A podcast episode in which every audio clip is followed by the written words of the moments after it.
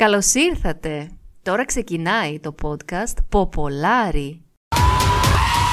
Είσαι μουρλός! Σήμερα θα μιλήσουμε για το Thor. Σήμερα θα μιλήσουμε για το Thor Love and Thunder. Φτάσαμε αισίως στην 31η ταινία του MCU, την οποία την παρακολουθήσαμε στην πρεμιέρα και είμαστε εδώ πέρα για να τη συζητήσουμε full στο spoiler. Εξ Ναι, αρχής. ναι, ναι. Οπότε, Εντάξει. καλ... ναι, απευθυνόμαστε στους φίλους μας που έχουν δει την ταινία ή που για κάποιο λόγο, όπως έχουμε ξαναπεί, δεν τους πειράζουν τα spoilers. Εμείς δεν κρίνουμε. Και θα είμαστε εδώ πέρα για να συζητήσουμε ό,τι είδαμε. Ε, βασικά στοιχεία για το σενάριο, τι μας άρεσε, τι δεν μας άρεσε, σχόλια, κριτική. Ε, θα κάνουμε πρώτα απ' όλα ένα γενικό σχόλιο στο αν μας άρεσε ή όχι. Έτσι δεν είναι, δεν συμφωνείς; ναι, ναι. Πώς σου φάνηκε σε ένα ταινία; Λοιπόν, εγώ θέλω να πω ότι είμαι λίγο ε, θετικά προκατηλημένος γενικά με τις ταινίες του Thor και ειδικά με τις δύο τελευταίες, γιατί μου αρέσει πάρα πολύ και ο σκηνοθέτης, ο Taika Waititi. Ε, και ήμουν σίγουρος ότι θα μου άρεσε η ταινία, όπως και μου άρεσε. Θα πω όμως ότι μου άρεσε λιγότερο από το Ragnarok. Σε αυτό συμφωνώ και εγώ. Ναι, το Ragnarok μου είχε αρέσει πάρα πολύ. Σίγουρα ήταν πολύ καλύτερο από τα προηγούμενα Thor. Από ό,τι καταλαβαίνω είναι και πιο κοντά στο material, ας πούμε, το... α, είναι πιο κοντά στο... από... από πού προέρχεται από τα comics. Ε, Η ταινία κράτησε παρόμοια vibes θεωρώ και εμένα μου άρεσε, παρόλο που ναι, δεν μου άρεσε όσο το Ragnarok. Ναι, ίσως να ήταν λίγο πιο μεμονωμένο, ενώ το ότι με τα θέματα με τα οποία καταπιάστηκε η ταινία δεν άγγιξαν πολύ άλλες πτυχές του MCU, όπως το Ragnarok είχε αγγίξει, και ίσως αυτό να μας άφησε μια μικρή απογοήτευση, εμένα τουλάχιστον. Ναι, ναι, όταν έβλεπες τον Hulk ε, περνούσες καλύτερα επειδή Ε, ήταν ο ναι. Hulk. Και υπήρχε και εξέλιξη στην ιστορία του Hulk. Δεν υπήρχε εξέλιξη στην ιστορία του Thor, μέσα από το Ragnarok μιλάμε πάντα, έτσι. Ε, πώς δεν είχε ρε, εσύ; Του, κατε... του έχασε το μάτι, του έχασε το... Όχι, όχι, λέω δεν είχε μόνο εξέλιξη στην ιστορία του Α, Thor. ναι, ναι, ναι, ναι, ναι, ναι. Είχε εξέλιξη και στην ιστορία του Hulk. Ναι, ναι, οι δεύτεροι ήρωες είχαν. ε, Εδώ η εξέλιξη της ηρωίδας Jane ε, δεν... Ε, εμένα δεν με άγγιξε, δεν ξέρω. Ίσως είμαι φτιαγμένος από πέτρα σαν τον Όχι, όχι, εμέ- εμένα μου άρεσε. Νομίζω και από ό,τι διάβασα στις κριτικές γενικά είναι και αρκετά πιστά αυτά τα πράγματα που συνέβησαν με κάποια πράγματα που συνέβησαν πολλά χρόνια πριν στα κόμικ. Στα Mighty Thor comic. Ναι, ναι, ναι. Λοιπόν, να το Α, πιάσουμε από την αρχή. Να το πιάσουμε από την αρχή. Να ξεκινήσουμε από τους Guardians of the Galaxy που ξεκινάει η ταινία και μας δείχνει την πραγματικότητα. Εντάξει, πέρα από την πρώτη σκηνή που μας δείχνει ένα μικρό origin story του κακού της ταινίας, του Gore, του God Butcher που τον παίζει ο Christian Bale. Μας δείχνει εν συντομία πώς πεθαίνει η κόρη του, που ζούσε σε μια κοινωνία μάλλον δυστοπική όπου ε, όλοι αναφερόντουσαν στους θεούς για να πάρουν δύναμη για να επιβιώσουν και ότι δεν κατάφεραν οι θεοί να τον βοηθήσουν στο να σώσει τη ζωή της κόρης της και μετά τους συναντάει και μάλιστα τον κάνουν να νιώσει πιόνι ή κάπως έτσι τέλος πάντων μας το έδειξε και να χάσει την πίστη που έχει γενικότερα στους θεούς και ως εκ θαύματος βρίσκει μπροστά του ένα σπαθί με το οποίο καταφέρνει και μπορεί να σκοτώνει θεότητες και από τότε λίγο mentality, λίγο κατάρα που πρέπει να του έφερε το σπαθί στην ψυχή του βάζει σαν στόχο της ζωής του να περνάει από πλανήτη σε πλανήτη και να σκοτώνει τους θεούς. Και έτσι ωραία ξεκινάμε. Και όλοι καταλαβαίνουν που θα πάει αυτό. Θα πω ότι αυτό το κομμάτι της ταινίας ένιωσα ότι δεν, δεν μου άρεσε βασικά. Δεν ξέρω, ένιωσα ότι το origin story θα μπορούσε να ήταν σε διαφορετικό σημείο της ταινίας, δεν ξέρω τι. Ε, εφόσον ήταν λίγο δοσμένο σχεδόν βιαστικά, εγώ δεν το βίωσα, ε, θα μπορούσε να ήταν κομμάτι άλλη σε άλλο σημείο της ταινίας. Δεν ξέρω, με ξένησε όταν το, που το είδα όταν ξεκίνησε. Ναι, ίσως να μην σου έκανε η εναρκτήρια σκηνή. Κάτι με ήρωες που δεν έχουμε ξαναδεί. Ναι, ναι. Επίσης ήταν. ε, Οκ, ήθελε να πει κάποια πράγματα που είχαν σημασία μετά, αλλά εμένα μου φάνηκαν. Δεν ξέρω, δεν μ' άρεσε ο τρόπος που ξεκινούσε. Ίσως δεν ήθελε να χαλάσει τον, τον ρυθμό που θα αποκτούσε μετά η ταινία, η οποία μετά γινόταν φρενήρης. Ξεκινάει η ταινία λοιπόν με αφήγηση του τι έχει συμβεί από τον Τάικα τον ίδιο, τον σκηνοθέτη της ταινίας που παίζει τον ε, Κόργκ επίσης. Ε, και μας λέει πως ο Θόρ έφυγε από το χοντρό του σώμα και επανήλθε στα κανονικά του κιλά και στο λαξευμένο σώμα του Chris Hemsworth και πως έκανε παρέα όλο αυτό το χρονικό διάστημα σε διάφορες διαστημικές περιπέτειες με τους Guardians of the Galaxy ε, κάτι το οποίο πολύ πολύ γρήγορα σταματάει να υφίσταται στο πρέμι της ταινίας. Εγώ θα πω ότι περίμενα μεγαλύτερη εμπλοκή των Guardians, ειδικά από τα trailers και από αυτά που είχαμε διαβάσει. Στα πέντε πρώτα λεπτά της πραγματικής ταινίας μας δείχνει εκεί πέρα μια μάχη ε, του Thor μαζί με τους Guardians που στην πραγματικότητα πήγε και τους έσωσε χωρίς να συμμετέχουν καν οι υπόλοιποι και κατευθείαν παίρνει ένα μήνυμα από το υπερπέρνα από την Lady Sif και αποφασίζει ότι πρέπει να πάει να βοηθήσει την κατάσταση στον, ε, στο New Asgard και παρατάει τους Guardians. Δεν ξέρω αν με χάλασε, γιατί μέχρι εκείνο το σημείο μου φάνηκαν λίγο κομπάρσι. Δεν μου άρεσε πως σου είχε εντάξει στο περιθώριο της ταινίας ε, ο σκηνοθέτης, οπότε δεν ξέρω αν ε, με χαλάει που το πέταξε έτσι βιαστικά από πάνω του και πήγε παραπέρα. Σχόλια από σένα; Εγώ θα πω, θα βάλω, θα αρχίσω τη συνωμοσιοθερά. Θεωρία συνωμοσία. Θα πω ότι εγώ αυτό που ένιωσα ήταν ότι ε, είχαν κάποια πλάνα για μια ταινία του Thor μαζί με τους Guardians of the Galaxy. Άλλαξε για κάποιους λόγους, ίσως επειδή αποφάσισε να τελειπόρτω να συμμετέχει, ενώ δεν ήταν είχαν σίγουροι. Και ενώ υπήρχε κάποιο τέτοιο πλάνο, ε, τελικά πήγανε αλλού. Αλλιώς ο λόγος που συνδέθηκε για ένα διάστημα ο Thor με τους Guardians of the Galaxy δεν βγάζει νόημα. Δεν έχει. Δεν ναι, μάλλον, ρόλο. ναι, συμφωνώ. Δεν ευδοκίμησε. Σίγουρα είχαν σκοπό να το κάνουν κάτι πιο πολύπλοκο, πιο μπλεγμένο, πιο συναδελφικό και μάλλον για κάποιο λόγο planning. Δεν προχώρησε και το διαλύσανε γρήγορα γρήγορα. Πάρε, μου φάνηκε ότι ήταν, ε, πώς το οργανικό, ήταν φτιαγμένο για να μας ξεκαθαρίσει και αυτό το θέμα. Ε, ε, έδειξε και μια σκηνή για να γεμίσουν και το τρέιλερ. Εντάξει, η σκηνή ήταν ενδιαφέρουσα. Η συμμετοχή των Guardians of the Galaxy ήταν μόνο για προσφορά λίγη κομικής ε, διάθεσης, δεν είχε κάτι παραπάνω. Αλλά εντάξει, άμα βλέπω το Rocket, εγώ χαίρομαι. Δεν Έστω που έπαιξαν λίγο. Είχε δύο ατάκες, είχε τρεις, παραπάνω δεν πρέπει να είχε. Δεν είχε, δεν είχε. Ο Γκρούτ είχε μία. και δεν εννοώ τη γνωστή του ατάκα, μια φορά την είπε κιόλας, αν δεν κάνω λάθος. Ναι, ναι. Ο Θόρ φεύγει λοιπόν, παρατάει τους ε, Guardians και πηγαίνει να σώσει την ε, Lady Sif, η οποία ήταν ε, τέλος πάντων θύμα μιας μάχης. Την βοηθάει, την σώζει, της λέει ότι δεν μπορείς να μπεις στη Βαλχάλα ε, αν σε αφήσω εδώ πέρα να πεθάνεις, το οποίο το αναφέρω γιατί έχει σημασία για την υπόλοιπη ταινία. Γιατί δεν πέθανε στη μάχη στην ουσία. Εδώ θέλω να πω τη σκηνή όπου βρίσκει την ε, σχεδόν ετοιμοθάνατη Σιφ δείχνει λίγο τον τόνο της ταινίας. Γιατί μιλάνε, ε, μιλάνε αρκετά casual για το τι συμβαίνει γύρω της, ότι αν θα πεθάνει ή αν δεν πεθάνει. και εντάξει, αν δεν πέσει πιο πριν, ήταν η Guardians of the Galaxy, κάνε κάτι που δεν μας ε, ασχολούνταν. Τώρα ήταν ένας ήρωας και του έλεγε, ξέρεις τι, OK, okay, θες να πεθάνεις τώρα, αλλά ε, δεν πεθάνει στη μάχη, μόνο το χέρι σου θα πάει, ξέρω εγώ, στη Βαλχάλα. ναι, ναι. Ισχύει ότι τουλάχιστον στο πρώτο τους μισό και λίγο παραπάνω η ταινία για εμένα προσπαθούσε πιο πολύ να φέρει κωμωδία από ό,τι θα έπρεπε. Ή τουλάχιστον από ό,τι εγώ θεωρούσα ότι πετύχαινε αυτό το κωμικό στοιχείο. Ναι, ήταν πιο ακραία η κωμωδία θα πω από ό,τι και από το Ragnarok που ήταν λίγο ε, μέσα σε πιο λογικά πλαίσια. Εδώ αγγίζει τα όρια της φάρσας. Γιατί δεν αναφέραμε ναι, και ναι. για την προηγούμενη σκηνή τους αγαπημένους μου χαρακτήρες της ταινίας, όπου ήταν οι κατσίκες οι, οποίες, οι οποίες όποτε εμφανιζόντουσαν και ακουγόντουσαν εγώ γέλαγα, δεν έχει σημασία γιατί τι συνέβαινε. Εμένα μου άρεσαν οι κατσίκες όπου και να συμμετείχαν. FYI, αν οι γνώσεις μου στην ε, ε, Vikings μυθολογία, Norse ε, μυθολογία τέλος πάντων είναι σωστές, το άρμα του Thor όντως το σέρνανε κάτι κατσίκες. Ναι, ναι, ναι, ναι, είναι lore accurate ας πούμε. Το... Ναι, ναι, ναι. Λοιπόν.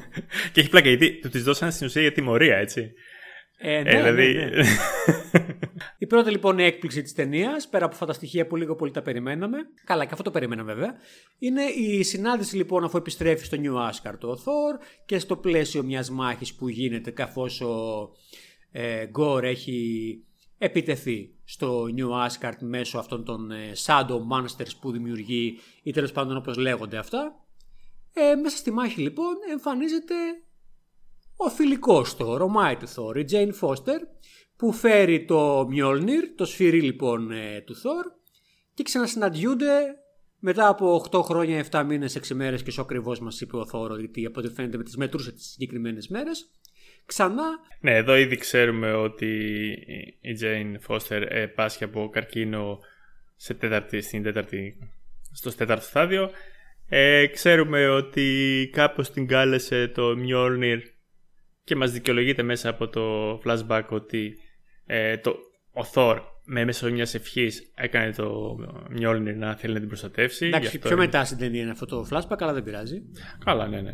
ναι, ναι, ναι. Και καταλαβαίνουμε, παιδί μου, ότι κάπως η μοίρα της συνδέεται με τον Mjolnir χάρη στην ευχή του Thor μετά. Εντάξει, ε, σε πρώτο βαθμό καταλαβαίνω ότι το, έτσι όπως διάβαζε κάποιες ε, σημειώσεις από την ε, μυθολογία των Vikings Ε, διαβάζει λοιπόν για το Μιόλνιρ ότι φέρει άκρα υγεία όποιον το φέρει.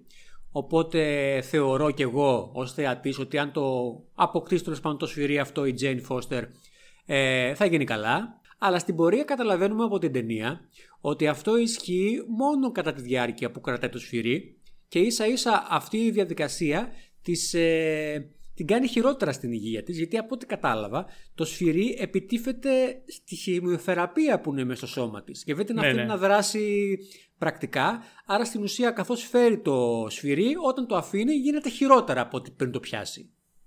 Η ανοσία που παθαίνει, που αποκτάει όταν έχει το σφυρί, στην ουσία καταπολεμάει τη χημειοθεραπεία. Σωστά, σωστά. Ε, ναι, ναι, ναι. Ενδιαφέρον και σαν concept ε, μηχανική της ταινίας. Ισχύει, ισχύει, ισχύει. Λοιπόν, σε συγκεκριμένη μάχη που είναι αρκετά εντυπωσιακή, βλέπουμε, είχαμε δει τρεις Spider-Man, τώρα βλέπουμε δύο Thor θα πω, για πρώτη φορά πάνω στην οθόνη, γιατί εντάξει, οι ε, κινήσεις που έχουν στη μάχη και η χρήση των σφυριών και των τσουκουριών κτλ. Και, τα λοιπά και των κεραυνών είναι αρκετά αντίστοιχες ε, του ενός και του άλλου και αρκετά εντυπωσιακό. Εμένα μου άρεσε και το διασκεύασα πάρα πολύ. Ναι, ναι, η σκηνή που ε, ε, χρησιμοποίησαν και όλα το γεγονός ότι το Mjolnir είναι ένα σπασμένο όπλο που έχει ξαναενωθεί και διαλυόταν να χτυπήσει πολλούς εχθρούς και να γυρίσει πίσω ήταν πάρα πολύ εντυπωσιακή. Ναι, ναι, ήταν πολύ εντυπωσιακό. Καταλήγει τέλος πάντων ε, στην ουσία με μια επιτυχημένη άμυνα, αλλά αποτυχημένη από την άποψη ότι ο Γκορ καταφέρνει και κλέβει στην ουσία όλα τα Ασγκαρντάκια, όλα τα παιδιά του Asgard και τα μεταφέρει σε, μια, σε ένα διαφορετικό πλανήτη, σε μια διαφορετική διάσταση. Για μένα, σε αυτό το σημείο της ταινίας, παρόλο που ήταν πολύ εντυπωσιακή η μάχη, ε, είχα δει ένα πρόβλημα που το, είχα, το συζητήσαμε και στο Doctor Strange. Νομίζω ότι είναι ένα πρόβλημα που ίσως έχει από εδώ και πέρα με πολύ ισχυρούς ε, ήρωες η Marvel. Είναι ότι δεν ήταν τελείως για μένα ξεκάθαρες ικανότητες του κακού. Έκανε πράγματα, άλλοτε φαινόταν πολύ εύκολο να το αντιμετωπίσεις, άλλοτε φαινόταν πολύ δύσκολο να το αντιμετωπίσεις. Έκανε πράγματα. Οι δυνάμεις του ήταν ανάλογα με τις. Εγώ το βίωνα, ως να είχαν επηρεαζόταν από τις ανάγκες της σκηνής παρά ότι ήταν σταθερές. Πολύ πιο μαζεμένο το Doctor Strange όμως. Εγώ δεν το ένιωσα αυτό, ενώ στο Doctor Strange ήταν βασικό μου πρόβλημα. Δηλαδή, σε κάποια φάση μπαίν, έμπαινε μέσα στο έδαφος και έβγαινε από το έδαφος σε πολλές μορφές. Αυτό το ξανάκανε, δεν το ξανάκανε. Το ξέχασε μετά. Εντάξει, ένιωθα γενικά ότι μπορούσε κάπως να μπαίνει σε ένα Shadow Realm, να φέρνει από εκεί πέρα τέρατα που να έχουν Shadow μορφή, κάπως έτσι. Ναι, οκ, okay. δεν ξέρω. Εγώ το μου φαινόταν παράξενο. Αλλά εντάξει, παρόλο αυτό ήταν τόσο εντυπωσιακές οι μάχες που δεν το δίνει πολύ σημασία. Ισχύει. Mm. Λοιπόν, με, πάμε μετά σε μια μάλλον αμφιλεγόμενη θα πω σκηνή που είχε βέβαια ενδιαφέρον για την ταινία. Ε, σκέφτονται λοιπόν οι, οι ήρωες που έχουν πλέον συμμαχίσει μεταξύ τους τι κάνουμε, τι κάνουμε, τι κάνουμε πάμε να ζητήσουμε βοήθεια από τους άλλους τους θεούς γιατί υπάρχουν και άλλοι θεοί στο σύμπαν και πού βρίσκονται αυτοί οι θεοί; Βρίσκονται σε μια πόλη την Omnipotent City ε, mm-hmm. Και εκεί πέρα θα πάμε να πούμε ότι υπάρχει ένας τρελός που θέλει να μας σκοτώσει όλους. Ελάτε να συμμαχίσουμε για να καταφέρουμε να επιβιώσουμε και να αντιμετωπίσουμε τον κακό λοιπόν αυτόν. Φτάνει λοιπόν σε μια ωραία εντυπωσιακή πόλη. Εγώ εντάξει, δεν είχα εικόνα για το τι περίμενα να δω πέρα από τα trailers και τα λοιπά. Ε, και είναι αρκετά ενδιαφέρον το πόσο πολύχρωμη και πόσο χρυσή και πόσο πλούσια φαινόταν η συγκεκριμένη πόλη. Μου άρεσε και συναντάμε κυρίως τον Δία, τον Ζούς, που τον παίζει ο Ράσελ Κρόου, ο οποίος είναι ο κεντρικός τέλος πάντων ήρωας σε ένα, πώς να το πω, σε μια αγορά, όπου βρίσκεται στο κέντρο και συνομιλεί. Συνειδητοποιεί ότι στο πλήθος υπάρχει ο, ο Θόρ, γιατί έκανε φασαρία και μιλούσε με την Τζέιν και απλά δεν τον έβγαλε έξω και τον έφερε μπροστά για να μιλήσουν. Φτάνουν λοιπόν σε ένα No orgy for you. Πώς; No orgy for you. Έτσι, έτσι, έτσι. Τον απειλεί ότι θα τον, ε, δεν θα τον αφήσει να συμμετάσχει στο όργιο που οργανώνονταν γιατί μιλούσε κατά τη διάρκεια της παράδοσης. Βαριά η τιμωρία ομολογουμένως. Ε, συνεχίζει στο ίδιο σεξι μοτίβο και σχεδόν κατά λάθος τον δίνει μια σκηνή που την έχουμε δει στο τρέιλερ και όλοι εντυπωσιάζονται από το γυμνό του σώμα και πολλοί λιποθυμούν μπροστά αυτή την ε, θέα. Αρκετά αστεία σκηνή ομολογουμένως και νομίζω ήταν και η πρώτη σκηνή στον κινηματογράφο που έφερε μια αντίδραση που άκουσα κάτι α, γέλια λίγο πιο έντονα από ό,τι οι προηγούμενες σκηνές. Αλλά εν κατακλείδη, ο Δίας δεν θέλει να του βοηθήσει. Νιώθω ότι θα μπει σε κίνδυνο αν πάει να σκοτώσει κάποιον που μπορεί να το σκοτώσει. Τους αφήνει στην τύχη τους. Γίνεται ένας ψιλοτσαμπουκάζ μεταξύ τους. ε, και σε μια επίθεση του Δία ανταπετύφεται ο Θόρ και στην πραγματικότητα φαίνεται να το σκοτώνει με το δικό του κεραυνό. Με το όπλο δηλαδή του, του Δία. Εξαφανίζεται λοιπόν το σώμα του, κλέβουν το όπλο του Δία και φεύγουν από εκεί. Το Thunderbolt. Το Thunderbolt. Ναι. Ε, εντάξει, εγώ διασκέδασα πάρα πολύ σε αυτή τη σκηνή. Βρήκα τον ε, Russell Crowe που δεν είναι και από τους αγαπημένους μου ερμηνευτές. Καταπληκτικό. Μου άρεσε πάρα πολύ η ελληνική προφορά του. Μου φάνηκε πάρα πολύ. Σου άρεσε πολύ η φερόμενο ελληνική προφορά του. Δεν έχει αποδειχθεί κάποτε αυτή την ελληνική προφορά. Ε, ε, ε εγώ ε, έχοντας δει αρκετούς ανθρώπους να παίζουν τους Έλληνες με ελληνική προφορά, πρώτη φορά είδα κάποιον να κάνει τόσο καλή προφορά. Για μένα. Μου φαινόταν αληθινή. Ίσως μου θύμιζε τη δικιά μου αγγλική προφορά. Εγώ πάρα πολύ. καθ' όλη τη διάρκεια που μιλούσε ο Ράσελ Κρόου δεν μπορούσα να παρακολουθήσω την ταινία γιατί ήμουνα τόσο disturbed από αυτό που άκουγα που ώρες ώρες το βρίσκα καλό. Είπε και ένα γεια σας έτσι. ναι, ναι, ναι. Εκεί, εκεί γέλασα πολύ. Εμφανίζεται ο Δίας και η πρώτη τάκα που λένε Γεια σας. Τέλος πάντων, ε, με ενοχλούσε λίγο το ότι δεν μπορούσα να κατασταλάξω μέσα μου αν μου αρέσει η προφορά του ή όχι. Που και που την έβρισκα λίγο πιο ιταλική από την ελληνική, αλλά εντάξει, μου άρεσε η προσπάθεια ότι είχε γενικότερα μια εξωτική να την πούμε προφορά. Ναι, ναι, όχι. Εγώ το βρήκα, την βρήκα καταρχήν πολύ καλή την προφορά. Και επίσης το γεγονός ότι μιλούσε με προφορά έδινε και έναν τόνο, ρε παιδί μου. Εξωτικό, ας το πούμε. Ναι, ναι, και, και, και, και, κομικό, όχι απλά εξωτικό, και κομικό. Ναι, ναι, ναι, ναι, ναι. ναι. Ναι, λοιπόν. Η ίδια η σκηνή ήταν ε, ενδιαφέρουσα. Ε, Καταλάβαινες, αν το δούμε κιόλας ε, με το τέλος της ταινίας, η λογική του Δία δεν ήταν και πολύ άσχημη. Στην ουσία, ο τρόπος που πήγανε να λύσουν το πρόβλημα εξέθεσε τους Θεούς πολύ περισσότερο, σε μεγαλύτερο κίνδυνο από ότι, από ότι, από ότι μπορούσαν. Αν καταλαβαίνει ναι, ναι, ναι, το καταλαβαίνω, το καταλαβαίνω. Ναι, ναι. ναι, ναι. Επίσης, το, το γεγονός, επειδή, αν θυμάμαι καλά, λίγο σε επήρεξε, το γεγονός ότι φάνηκε σαν να πεθαίνει ο Δίας, αλλά μάθαμε ότι δεν πέθανε. Ε, Όχι, δεν με πείραξε. Ε, με, πείραξε okay, με πείραξε για άλλους λόγους. Με πείραξε γιατί και εγώ δεν συμπαθώ τον Ράσελ Κρόου και με ενόχλησε ότι είναι ζωντανός, άρα θα τον ξαναδούμε. Ε, κοίταξε, άμα δεν δεις ε, το πτώμα θαμμένο και φαγωμένο από τα σκουλίκια, δεν μπορείς να υποθέσεις ότι κανείς πέθανε. Ναι, μωρέ, αυτό το πιστεύεις για έναν κεντρικό ήρωα. Άμα πίστευες ότι είναι ένα κάμιο, μια χαρά ολοκληρώθηκε εκεί πέρα το κάμιο του Russell Crowe. Δεν χρειαζόταν συνέχεια. Αλλά υπάρχει ελπίδα πάντα να γίνει recast. Λοιπόν, ε, Φεύγουν λοιπόν από το ε, Omnipotent City, ταξιδεύουν με την υπτάμενη γαλέρα που τις έρνουν οι κατσίκες πάνω σε ένα ουράνιο τόξο. πάνω σε ένα ουράνιο τόξο που ουρλιάζουν μέσα στο διάστημα, αλλά ο ήχος προφανώς υπάρχει όπως και μπορούν να αναπνεύσουν, αλλά αυτά δεν μας απασχολούν. Ε, και εκεί πέρα γίνεται πραγματικά η αποκάλυψη στο τι ακριβώς έχει συμβεί στη σχέση της ε, Jane και του Thor. Ε, μας μιλάει για την αρρώστια της, μας λέει βασικά τις λεπτομέρειες που ήδη συζητήσαμε για το πώς δρά το Mjolnir πάνω της, για το πώς διαλύθηκε η σχέση. Μας δείχνει λίγο πολύ ότι ενώ ήταν πολύ ερωτευμένοι, φοβήθηκαν πολύ μη χάσουν αυτόν τον έρωτα και αυτός ο φόβος τους έκανε να χαλάσουν την τότε σχέση τους. Συν η προσκόλληση που έκανε ο καθένας στην καριέρα του. Η μία ως το φυσικό, ο άλλος σαν ε, σούπερ ήρωας. Και τέλος πάντων ε, ε, μας δείχνει το έδαφος ότι αυτοί οι άνθρωποι πραγματικά αγαπιούνται και θα πρέπει και μάλλον ξεκινάνε ξανά μαζί. Το οποίο είναι σημαντικό νομίζω για την ταινία. Εντάξει, ίσως λιγάκι μελό, αλλά εμένα μου άρεσε. Το περίμενα κιόλας. Ναι. Φτάνω λοιπόν στον πλανήτη που έχουν καταλάβει ότι λογικά ε, είναι παγιδευμένα τα παιδιά του Asgard, μόνο και μόνο για να συνειδητοποιήσουν ότι αυτό στην πραγματικότητα είναι μια παγίδα. Αναμενόμενο θα μου πεις, και αυτό το περιμένανε εδώ που τα λέμε, αλλά δεν είχαν και άλλη επιλογή και ότι τα παιδιά δεν βρίσκονται εκεί πέρα.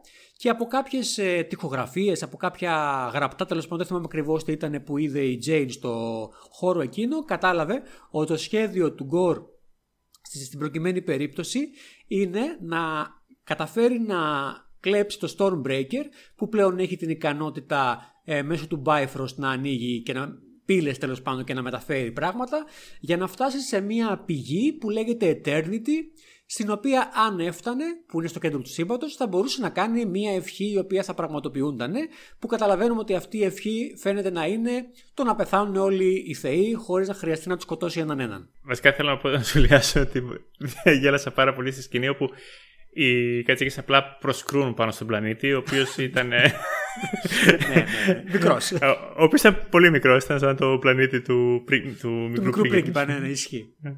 Ε, Επίσης ήταν πάρα πολύ ωραία η μετάβαση στο ασπρόμαυρο που έδειχνε ότι βρε- βρισκόμαστε σε ένα άλλο real ρε παιδί μου, το οποίο είναι πολύ πιο σκοτεινό και κάνει μεγάλη αντίθεση με τον πολύχρωμο κόσμο των θεών, πολύ έντονη και εδώ τα πράγματα είναι σοβαρά.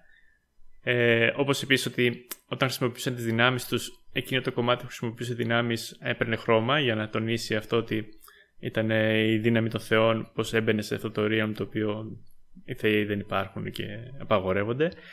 Η, η, η μάχη, ο τρόπος που τη λειτουργούν ε, ήταν ενδιαφέρουσα. Ναι, συμβαίνει Πα- μια μάχη, να πούμε γιατί δεν το ανέφερα. Συμβαίνει μια μάχη λοιπόν μεταξύ των Γκορ και των ηρώων μας, στον οποίο οι ήρωες μας χάνουν. Ε, ο Γκορ κρέ- κλέβει το Stormbreaker και η Jane και η Valkyrie τραυματίζονται σοβαρά. Εκεί τελειώνει αυτή η σκηνή. Ναι, ναι, και ίσα ίσα δραπετεύουν δηλαδή. Ίσα-ίσα δραπετεύουν, Έχοντας σωστά. χάσει και το Stormbreaker.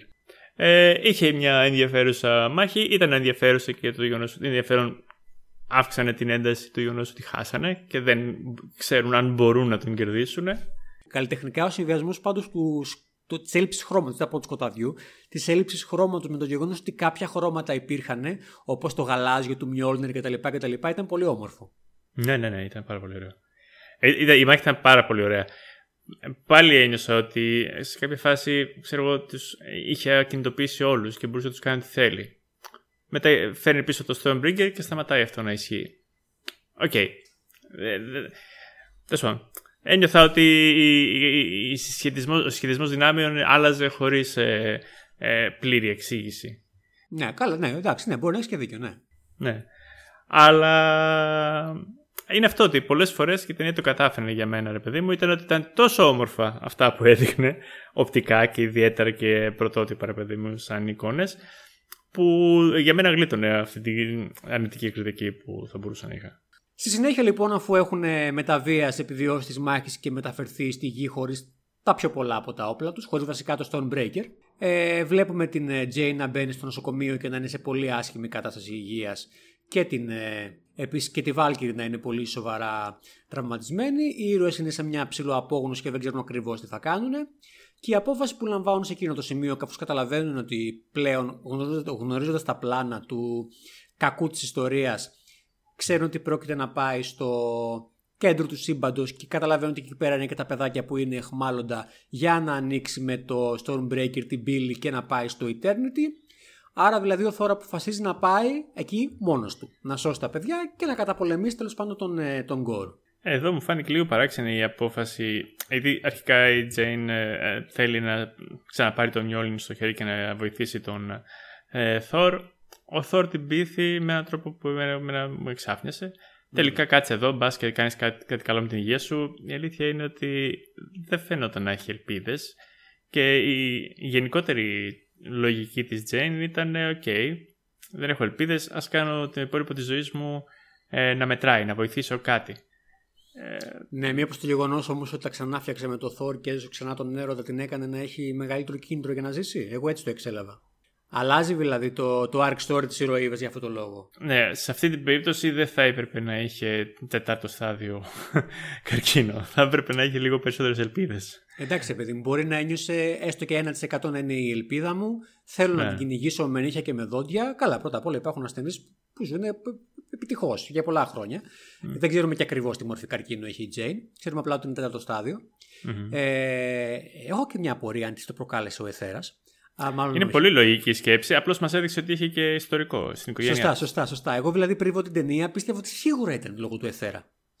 Ε, από το Thor 2, αλλά τέλος πάντων δεν έχει σημασία.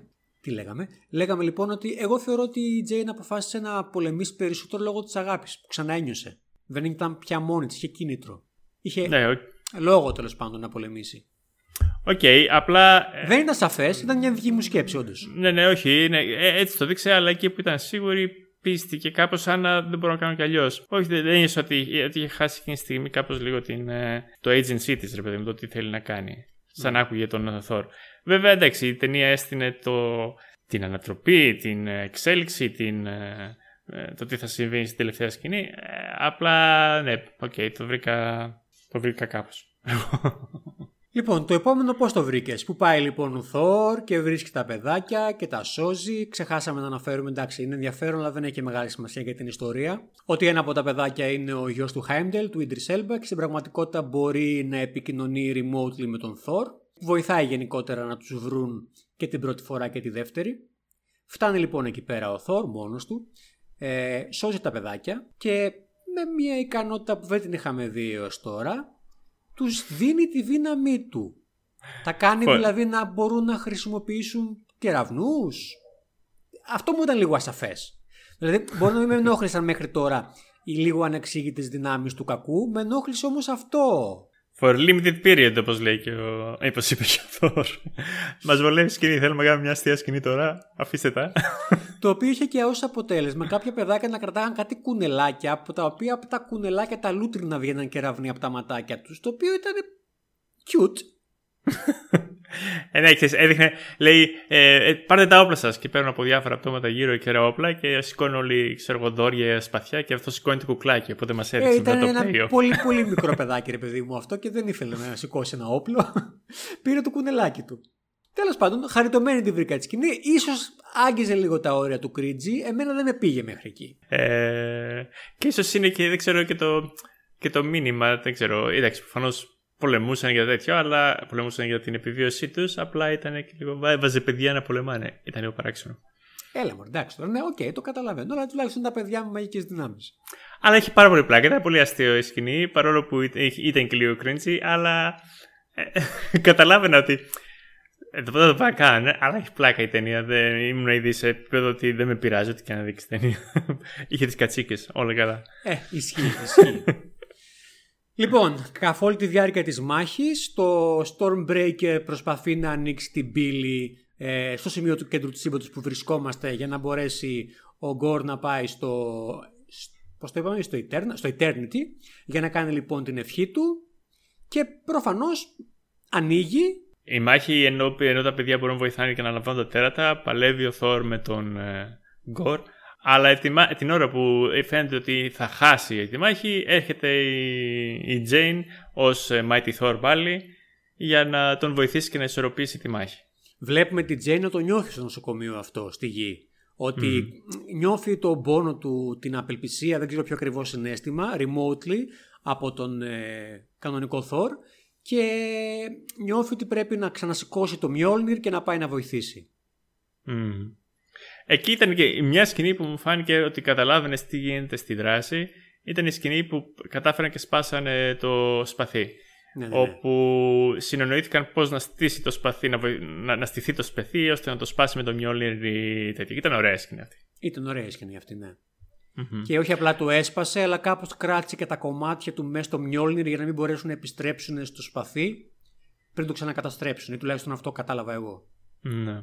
Παρ' όλα αυτά η πύλη ανοίγει και ο, ο Γκορ περνάει μέσα στη, στο Eternal για να πάει να κάνει την ε, ευχή του. Χωρίς παθή. Χωρίς παθή όμως. Κρίσιμο αυτό. Κρίσιμο, σημαντικό.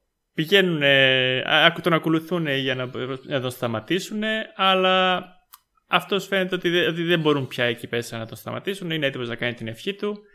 Και ο Θόρ κάνει ένα πολύ λογικό, θέτει ένα πολύ λογικό επιχείρημα στην πράξη στον, ε, ε, στον κόρο ότι όλα αυτά τα κάνεις επειδή πέθανε η κόρη σου. Τώρα που θα έχεις να έχει μια ευχή, γιατί να ευχηθείς, γιατί να διαλέξεις το θάνατο, την εκδίκηση, ας πούμε. Η απάντηση είναι στο, στην αγάπη, ξέρω εγώ, και εγώ δεν θα ασχοληθώ με το να προσπαθήσω να σταματήσω.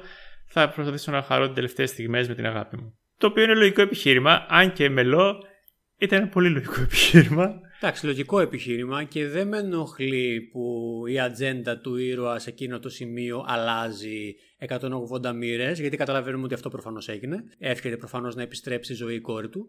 Δεν με ενοχλεί λοιπόν που αλλάζει η ευχή του, του κακού τέλος πάντων του Γκορ, γιατί εγώ το εκλογικεύω ως δεν είναι πια υποχείριο του σπαθιού που έφερε, δεν είναι πια καταραμένος, γιατί αναφέρεται και η λέξη ότι το σπαθί αυτό είναι καταραμένο. Ε, οπότε πιο ελεύθερη και υγιή σκέψη επιλέγει αυτό που είναι το καλύτερο για την δική του ιστορία. Για την ιστορία του παιδιού του. Ψιλοϋπόσχονται κιόλας ότι επειδή λέει αλλά το παιδί θα είναι μόνος του, τον κάνουν να καταλάβει ότι όχι θα το φροντίσουμε εμείς το παιδί. Δηλαδή ο Θόρ στην πραγματικότητα, γιατί ξέρουμε ότι η Τζέιν δεν έχει και πολύ μέλλον ακόμα. Εδώ θέλω να πω ότι η ταινία, ε, ε, όταν, όταν ανέφερα, ότι δείξαμε το παιδί, ότι κάποια θέματα του δεν τα ανέπτυξε καλά, είναι αυτό ότι μας υπονόησε ότι ο Θόρ είχε τα άγχη του για το αν θα μπορούσε να προχωρήσει τη σχέση στο επόμενο επίπεδο, να κάνει παιδιά. Αυτά τον προβλημάτιζε. Οπότε, εν μέρει εκείνη τη στιγμή με, την, με τον οποίο ότι εγώ θα φροντίσω το παιδί, υποτίθεται ότι περνούσε ένα σκαλοπάτι το οποίο μέσα στην ταινία δεν δόθηκε. Θεωρώ ότι ίσως υπήρχαν. Γενικότερα στην ταινία μου φάνηκαν, χωρίς να μπορώ να πω συγκεκριμένα παραδείγματα, ότι κάποιες σκηνές σαν να λείπαν, σαν να κόπηκαν για το ρυθμό της ταινίας ή για οτιδήποτε, δεν ήταν και πολύ μεγάλη, και μείωσαν την ένταση του θέματος, της εξέλιξης του ήρωα, πόσο προχώρησε ο ήρωας. Στο τέλος της σκηνής, στο τέλος της ταινίας, όπου θα ήταν και η πιο συγκινητική στιγμή. Δεν ήταν για μένα πολύ συγκινητική στιγμή και αυτό λίγο με, πήρε, με, με ενόχλησε, αν και είπαμε ότι είναι διασκεδιστική ταινία πάρα καλή. Δεν ήταν συγκινητική λοιπόν μια σκηνή η οποία είχε ανάσταση ενός νεκρού παιδιού και θάνατο ενός χαρακτήρα. Δηλαδή τι ήθελες παραπάνω να γίνει; Εγώ δεν λέω ότι δεν είχε το υλικό να το κάνει, είπα ότι δεν το κάνει καλά. Εντάξει, μπορεί να μην το κάνανε καλά γιατί περιμέναμε ότι θα γίνουν και τα δύο γεγονότα. Δηλαδή δεν υπήρχε έκπληξη στο θάνατο της Τζέιν. Εντάξει, εγώ το παιδί δεν το περίμενα. Δηλαδή ήταν πολύ. Με, μου άρεσε και το σκηνικό. Απλώς. Ναι, δεν ξέρω τι έφταιγε. Δεν ένιωσα συμπόνια για τους ήρωες τόσο πολύ. Okay, Ίσως, ναι. Δεν ξέρω εσύ πώς το βίωσες, αν ένιωσες. Α, τι έγινε τώρα. Πω, πω. Ε, όχι, ε, δεν το βίωσα τόσο έντονο όπως λες τι έγινε τώρα γιατί το περίμενα. Δηλαδή, επειδή αυτό το debate διήρκησε και κάνα δύο λεπτά, τι θα κάνουμε, κάνε αυτό, κάνε εκείνο, με το που ακούστηκε η ιδέα, κατάλαβα που θα πάει η ταινία. Εντάξει, δεν κατάλαβα ότι το παιδί θα το μεγάλωνε ο Θόρ, δεν θα πω ψέματα, αλλά κατάλαβα ότι η ευχή του τελικά θα ήταν να επιστρέψει κόρη στη ζωή, που είναι και το φυσιολογικό. Ναι, ναι, απλά ενώ, ενώ γίνονται πολύ σπουδαία πράγματα για τις ζωές αυτών των ηρώων που τους έβλεπες δύο ώρες να κάνουν ε, χίλια δύο πράγματα. Ναι, ίσως επειδή τα περίμενες όλα να συμβούν. Σωστή. Παρ' όλα αυτά θα έπρεπε, θα έπρεπε η δραματικότητα του ότι ήταν, ξέρουν ότι θα καταλήξουν έτσι, αλλά τα κάνανε και θυσιάστηκαν και κάνανε και κάνανε, θα έπρεπε να είναι συγκινητικό. Δεν Εντάξει, μπορεί να ήταν και θελημένα λιγότερο συγκινητικό, γιατί η ταινία ήταν ως επιτοπλίστο μια ταινία που ήθελε να σου αφήσει την αίσθηση ότι περνάς καλά. Ναι, ναι, ε, εντάξει. Παρ' όλα αυτά και, και σε άλλες ταινίες που γίνονται πολύ χειρότερα πράγματα, νιώθεις ότι περνάς καλά, ρε παιδί. Ωραία, εντάξει, τέλος πάντων δεν έχει μεγάλη ναι, ναι, σημασία. Ναι, ναι, ναι. ναι, ναι. Απλώς λέω εκεί λίγο θεωρώ ότι απέτυχε κάπως η ταινία. Θεωρώ ότι προσπάθησε. Έγινε πάρα πολύ. Όσο μελό γίνεται, μπορεί, έγινε η ταινία. Ναι, ναι. Η αγάπη νικάει τα πάντα, ας πούμε. Πόσο πιο μελό να γίνεις. Πεθαίνει λοιπόν η Τζέιν και μάλιστα πεθαίνει όπως είχε πεθάνει και ο πατέρας του, ε, του Θόρο Όντιν μεταμορφώνεται σε χρυσή ενέργεια, χρυσή σκόνη και εξαφανίζεται. Και μας δείχνει λοιπόν στην τελευταία σκηνή της ταινίας ότι ο Θόρ έχει αναλάβει να μεγαλώνει αυτό το χαριτωμένο κοριτσάκι το οποίο το λένε Love, εξού και το Love and Thunder και μαζί έχουν σουπερηρωικές ικανότητες και σώζουν τον κόσμο από τα επόμενες περιπέτειες του Θόρ. Αυτό πιστεύω ότι είναι και το catchphrase που σκέφτηκε η, η Jane για, που έψαχνε σε όλη τη διάρκεια της ταινίας να βρει ένα catchphrase καλό για να λέει την ώρα που πολεμάει. Λες. Πιστεύω ότι αυτό, αυτό θα σκέφτηκε. Εγώ πιο πολύ το σκέφτηκα στο ότι εντάξει, ήταν ένα αστείο λοιπόν σε όλη τη διάρκεια της ταινίας που η Τζέιν έλεγε κάποιες αχλές ατάκες, σαν να ήταν ο Μάικλ Σκότ στο The Office, ε, για το ποια θα είναι η, η ατάκα της όταν πολεμάει τους κακούς και όλο βλακίε έλεγε. Eat my τέλος, ε, ναι, ναι, eat my hammer, whatever. ε, και στο τέλος ε, υποτίθεται ότι βρήκε μια καλή ατάκα που δεν την ακούσαμε εμείς και την είπε στον αυτό αυτή του Thor που δεν μάθαμε ποτέ ποια είναι. Ο του Ράμπαρ λέει ότι είναι Love and Thunder. Μπορεί, ποιος ξέρει. Ναι, όχι, νομίζω ότι επίτηδε δεν μας το έδειξε, αλλά νιώθω ότι επιλέγω να πιστεύω ότι αυτή θα ήταν η ατάκα της. Ωραία. Ε, καθ' όλη τη διάρκεια της ταινίας, μέσα στην παρέα, δεν τον αναφέραμε και ιδιαίτερα, ήταν και ο Κρόγκ, ο Κόρκ, συγγνώμη. Mm. Καθ' όλη τη διάρκεια της ταινίας λοιπόν ήταν και ο Κόρκ, που εντάξει, πιο πολύ σαν comic relief ήρωα χρησιμοποιούνταν, δεν είχε και κάποια ιδιαίτερη σημασία η ύπαρξή τους στην ταινία όσον αφορά στο σενάριο. Κάποια στιγμή χάνει το σώμα του και μένει μόνο το κεφάλι του. Αρκετά αστεία ήταν η συγκεκριμένη σκηνή. Και συν της άλλης βλέπουμε ότι ενώ μας είχε περιγράψει με τον τρόπο με τον οποίο πολλαπλασιάζεται ο λαός του, ότι βρήκε και αυτός τον άντρα της ζωής του και μαζί κάνει ένα παιδάκι. Ε, χαριτωμένη σκηνή κι αυτή. Και μετά πάμε στις ε, δύο post-credit σκηνές. Αναφέρθηκε η Βαλκυρία στην αγαπημένη της που ήταν ε, ε, μια άλλη Βαλκυρία και την έχασε στη μάχη εναντίον της, της Χέλας. Ναι, ναι, ναι. Νομίζω ότι ήρθε η ώρα το, το MCU εκτός από το να μας δείχνει γκέι ήρωες που μαθαίνουμε απλά ότι είναι γκέι αλλά να, να είναι και η κεντρική ιστορία γκέι. Αν μπορείς να το καταφέρει και αυτό. Ναι, καλά, ναι, γιατί όχι. Νομίζω ότι, είναι... νομίζω ότι πλέον είναι θέμα απόφασης. Ναι, ναι, ναι. Δείχνουν να προσπαθούν να το δείξουν, αλλά είναι ακόμα. Το νιώθω σαν είναι statement παρά να δίνεται πραγματικά στο, στον αγώνα. Ισχύει. και, και να πούμε κιόλας ότι η Valkyrie είχε τον τίτλο του King του Asgard, όχι της Queen του Asgard. Όπως και αν εξηγείται ακριβώς αυτό, ότι μάλλον είναι λίγο gender blind ο συγκεκριμένος ρόλος. Ο τίτλος. Ο τίτλος, ναι, ο, τίτλος, ναι, ο ρόλος του Βασιλιά εννοώ, όχι της ε, ναι, ναι. της Valkyrie. Και η τοπική ομάδα. Ε, από ό,τι φάνηκε από την μπλούζα της Valkyrie, το διάβασα, δεν το κατάλαβα. Λέγονται, είναι New Asgard Kings. Mm. ε, μπορεί, μπορεί γι' αυτό. Ε.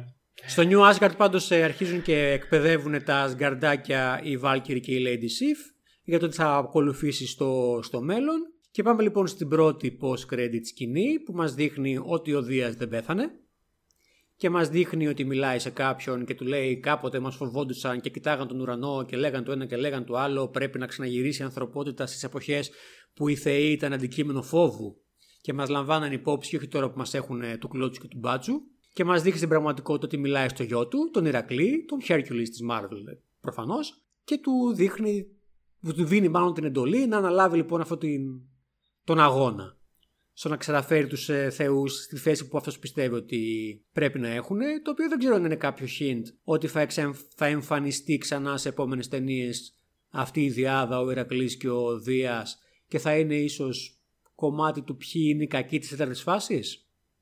Πρόβλεψη. Ε, πιστεύω ότι αφορά περισσότερο κάτι σαν Thor 5. Κυρίως γιατί από όσο ξέρω ο Ηρακλής της Marvel είναι ένας, πολύ, ένας κλασικός ήρωας ο οποίος παίζει πολύ και, και κυρίως είναι καλός.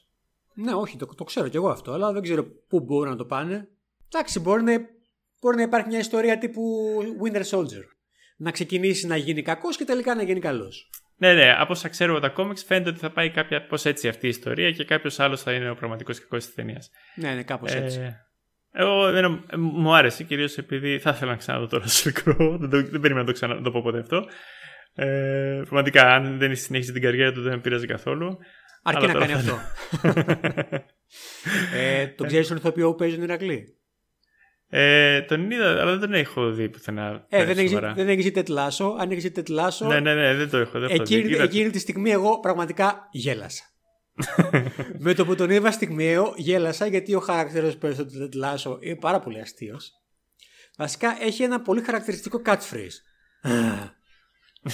ταιριάζει. Οπότε, ταιριάζει και στο Ηρακλή, αλήθεια είναι. Οπότε με το που εμφανίστηκε, εγώ έκανα. και η παρέα μου είχε δει επίσης τετλά, οπότε λυθήκαμε στο γέλιο όλοι μαζί. Και ήταν νομίζω μια πολύ αστεία στιγμή, στιγμή στο σινεμά. Ε, υποθέτω ότι κάπως έτσι θα αντιμετώπισαν και ότι αν μάθανε ότι ο Chris Pratt ε, μπαίνει στο MCU, αν και εκεί είχαν περισσότερο χρόνο να το, να το μάθουν από ότι εσείς, που ήταν από μια post-credit scene ε, δεν, δεν είναι τόσο ε, αστείος όσο ο Chris Pratt στο, ξέρω, στο Parks and Recreation. Γιατί είναι λίγο mm. drama το τετλάσο. Απλά σου λέω ότι χάρηκα που τον είδα. Ah, okay, okay. Δεν μου κάνει τόσο κόντρα, δηλαδή, α, αφού ηθοποιός που είναι τόσο κωμικός θα παίξεις κάτι άλλο. Δεν είναι τόσο κωμικός. Ναι, ναι, ναι. Λοιπόν, και πάμε σε δεύτερη post-credit σκηνή ε, στην οποία βλέπουμε τη Jane να ενώνονται τα χρυσά κομματάκια που έχουν φύγει από, την, ε, από το κέντρο του σύμπαντος και να ξαναενώνονται στη Βαλχάλα που την υποδέχεται ο Ίντρις Έλμπα, ο Χέιμνταλ βασικά του Ίντρις Έλμπα και της λέει καλώς ήρθες στη Βαλχάλα. Πάντως αν υπάρχει ένας ηθοποιός που είναι πολύ σπουδαίος ηθοποιός και υποχρησιμοποιείται από το MCU πρέπει να είναι ο Ίντρις Έλβα. Υπάρχουν πολλοί βρεσί, εντάξει. Υπάρχουν πολλοί που έχουν κάνει και πολύ μικρότερα κάμιο. Απλά ναι, ο Ίντρις ναι, Έχει παίξει σε πολλές ταινίες μικρούς ρόλου. Ο Ίντρις Έλβα είναι ένας σπουδαίος ηθοποιός, ο οποίος έχει παίξει πολύ, πολύ μικρούς ρόλου σε πολλές ταινίες. και μιας και πάμε για σπουδαίους ηθοποιούς, εντάξει, δεν ξέρω αν έχεις κάποιο σχόλιο γι' αυτό.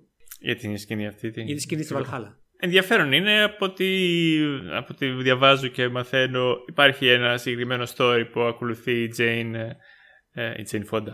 Η, η Jane, ρε παιδί μου, στο, στο, στα Marvel Comics που θα την οδηγήσουν πιθανότατα να, γίνει, να καταλήξει να γίνει Βαλκυρία, να επανέλθει στον κόσμο. Καλό θα είναι, αν ρωτιέμαι αν θα ασχοληθεί η Νάταλι Πόρτμαν. Δεν διάβασε δηλαδή πουθενά ότι το, ο Θόρ θα επιστρέψει μπορεί να μην αναφέρεται στον Κρι και να αναφέρεται στην Mighty Thor.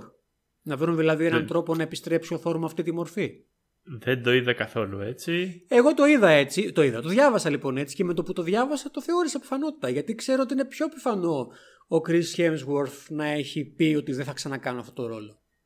Επίσης το θεωρώ και ενδιαφέρον. Θα σαν έλεγε, εξέλιξη. μήπως θα έπρεπε να πει όμως Mighty Thor will return; Δεν ήθελε προφανώς να το, να το κάνει spelling, ήθελε να το πετάξει εκεί στον αέρα και για να έχει περιθώριο να αλλάξει κάτι, αλλά και για να είναι μεγαλύτερη έκπληξη όταν γίνει οποιαδήποτε ανακοίνωση στην εκάστοτε Comic Con. Στην Comic Con του 2025, δεν ξέρω.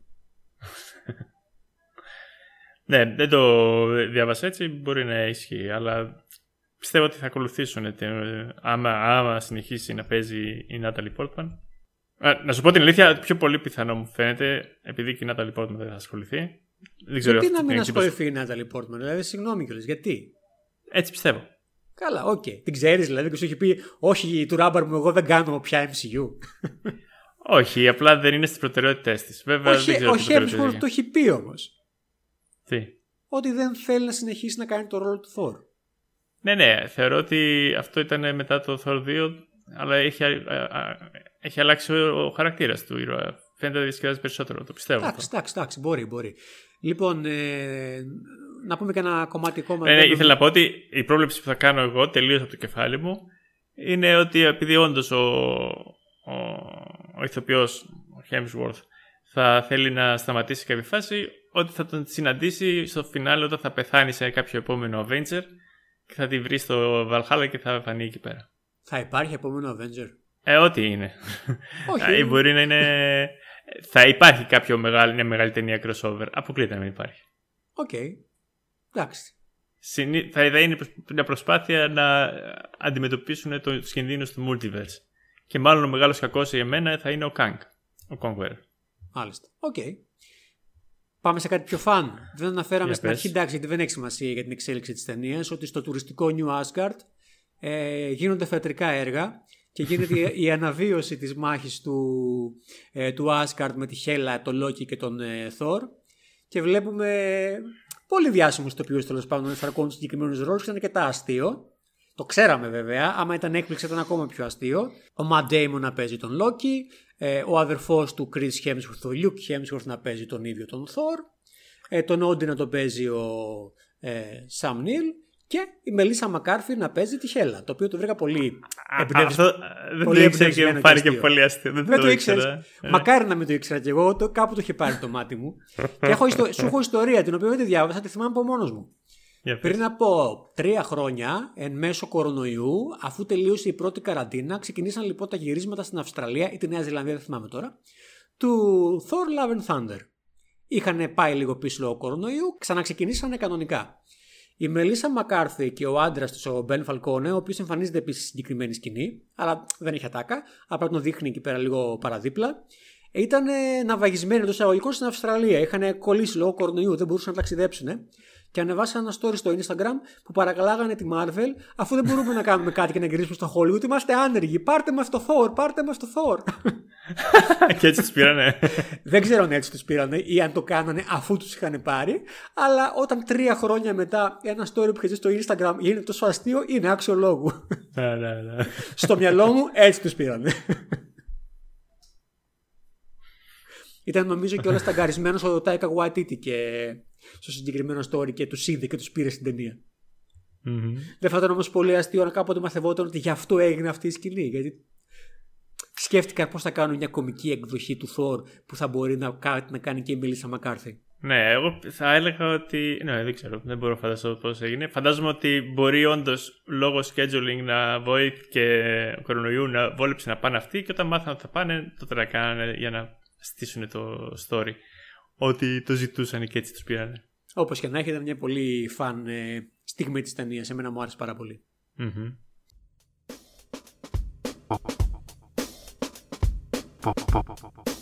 Popolari. Popolari. Μόλις τελείωσε ακόμα ένα επεισόδιο των Ποπολάρων.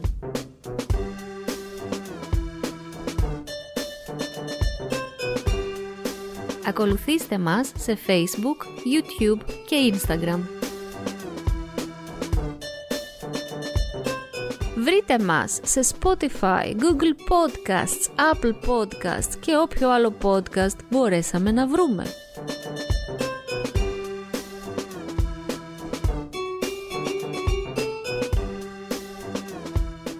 Περιμένουμε τα σχόλιά σας για ό,τι ακούσατε ή ό,τι άλλο θα θέλατε να ακούσετε.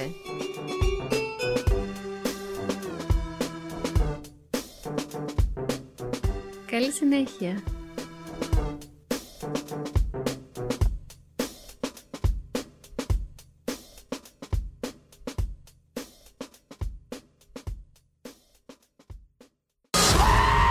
and giant goats. Oh, look at those! They are wonderful. Yes, they are. They also scream quite a lot.